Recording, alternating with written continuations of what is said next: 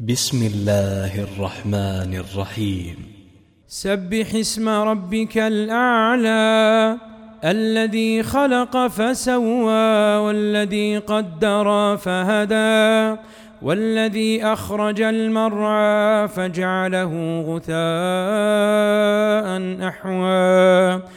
سنقرئك فلا تنسى إلا ما شاء. إنه يعلم الجهر وما يخفى. ونيسرك لليسرى فذكر إن نفعت الذكرى.